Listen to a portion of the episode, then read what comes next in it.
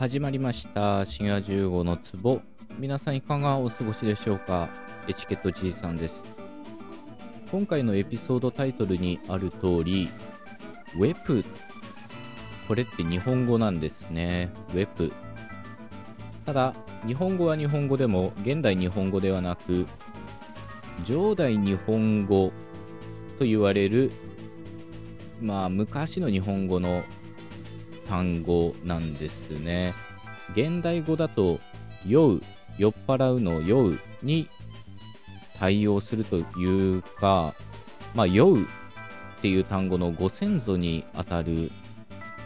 まあ、発音なんですね。ウェプ。まあ、上代日本語っていうのは、まあ、時代で言うと、その、万葉仮名で書かれていた時代の日本語で、まあ、我々が古文として習う平安時代の日本語よりもさらに1段階前の日本語ということになります、まあ、その頃の日本語では「酔う」っていうのを「ウェプ」と発音していたと考えられてるんですね、まあ、いかにもねこれ日本語らしくないっていう感じがするかもしれませんけど、まあ、まず「ウェ」っていう発音ですよね。このウェっていう発音は現代日本語ではウェーブとかなんかそういうね外来語にしか出てこない発音のような気がするんですが当時の日本語では和行の発音ってもうちょっとしっかりしてて現代日本語の和行っていうと、まあ、実質的には和っていうのしか残っていません。まあ、あるいは「お」っていうのも表記上はその助詞の「お」っていうかね和音の「お」っていうのが和行として残ってますが発音としては「お」じゃなくて「お」ですよね。まあ普通の「お」と変わりません。まあ人によっては「お」って発音する人もいるかもしれないですけど和行の「お」つまり「お」っていうのは現代日本語ではあ行のあいうえおのおに吸収されてしまっていると。和行の発音には和とを以外にもウィとウェというのもありました。それぞれかながあって、えー、説明としてはね、どうやって言うのがいいのかというとね、ルーの、ひらがなのルーのこう、空洞があるバージョンっていうんですかね、えー、皆さん見たことあると思います。これがウィ和行のウィ。同じくひらがなのルーの下に波を打ってるようなあれ。あれがウェです。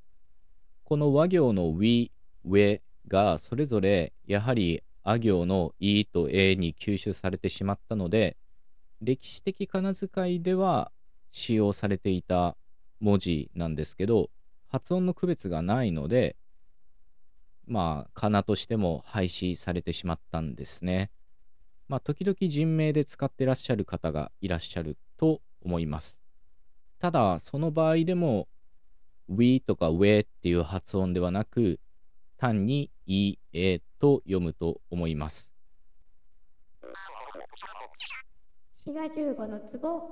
で、今言ったのが web の we の部分ですけど、プっていうのは、これは現代語でフにあたる音です。そもそも現代語のハヒフヘホの発音はパピプペポっていう両唇を使う破裂音だったと考えられています。まあ、この辺りについては関連トークがあるので、ぜひ聞いていただきたいんですが、このパピプペポの発音が両唇を使う摩擦音に変化しました。ファフィフフェフォ。そして現代日本語では正門っていう喉の奥の方を使うハヒフヘホっていう摩擦音に変化しています。ただ現代語でもフの発音だけは両唇を使う摩擦音です。なので、もともと上代日本語でウェプという発音だったものは、現代語では F に相当するような発音なんですけど、このハ行の子音はさらに別の音変化があって、ハ行天子っていうハ行の子音は語頭以外だと、つまり単語の途中とかに出てくると、和行の音に変わるっていう、まあ、音変化があったんですよね。で、これは歴史的仮名遣いのルールとして、あはれと書いて、あわれと読むみたいなものです。ということは、F っていうのは、えうという発音になります。このえうっていう母音の連続が、現代語の酔うに変化していったんですね。全く同じ現象が蝶にも当てはまります。蝶っていうのはバタフライの蝶ですけど、あれはもともとテプという発音で、まあ、歴史的仮名遣いでもテフと書きますよね。で、このテプがテウになって、エウという母音連続がヨウに変わって蝶になったんですね。なので、ウェプからヨウになるのは、だんだん発音が簡単になってるっていう風にざっくりと言うことができるかもしれません。ウェっていう唇を使う和行がえっていう母音だけになって、まあ実はこれは家っていう発音だったっていう説もあるんですけど、まあひとまず唇を使わない音になって、ウェプのプーの発音は、フーっていう唇をくっつけない摩擦音になり、さらに、うっていう摩擦すら起こさない発音になりました。で、それぞれ母音だけとなって、えう。で、さらに母音の連続を、ようっていうね、発音に変化させていったと。まあ、こういった音変化であったということなんですね。滋賀15の壺まあ今話したことは、いろは歌にも出てくるもので、いろはにほへとから始まるものですけど、この最後の部分が、まあ現代語だと、えひもせすっていう風に読むと思いますが、これは、よいもせずですね。まあ、いろはにほへとも本当は色は匂えどって言った方がいいんですけど、このえひもせすの A の音が上だったということです。まあ、いろは歌のすごいところって皆さんご存知の通り、仮名を1回ずつしか使わず、なんていうんですかね、こういうの過不足なく使い、かつ意味の通る文になってるっていうことですよね。まあこういうのをパングラムっていうらしいんですけど、ちょっとね、僕もこういうの作ってみたくなってやってみたんですよ。しかも古文バージョンなので、今日の話で出てきた we とか we みたいな仮名も入れて、かつ文法も古文の文法で新しいいろは歌を作ってみました。発音を現代語風に読み上げてみると、踊る冬の白きを海、過ち今朝より良い、せはほこそねぬめれ、わならで、いずくにかいん、えも絶えず。まあ、概要欄に歴史的仮名遣いで今のを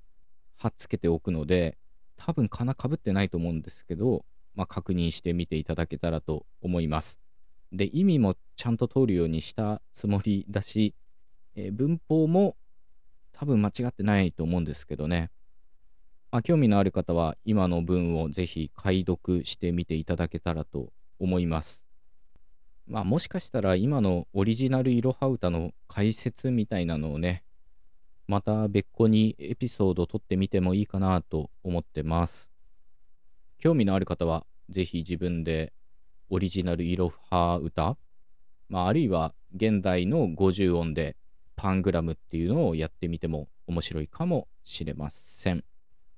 というわけで、今回のエピソードは、ウェプっていう日本語がかつてあったと。で、これは現代日本語の酔うに対応するもので、まあ、発音の簡略化って言っていいですかね。え発音がどんどん変化していって、ウェプから酔うになっていったと、そういったお話をしました。というわけで今回はここまでということで最後まで聞いてくださってありがとうございました。よろしかったら番組フォロー、あるいは Twitter とかもやってるのでチェックしてみてください。それではまたお会いしましょう。お相手はシガ15でした。またね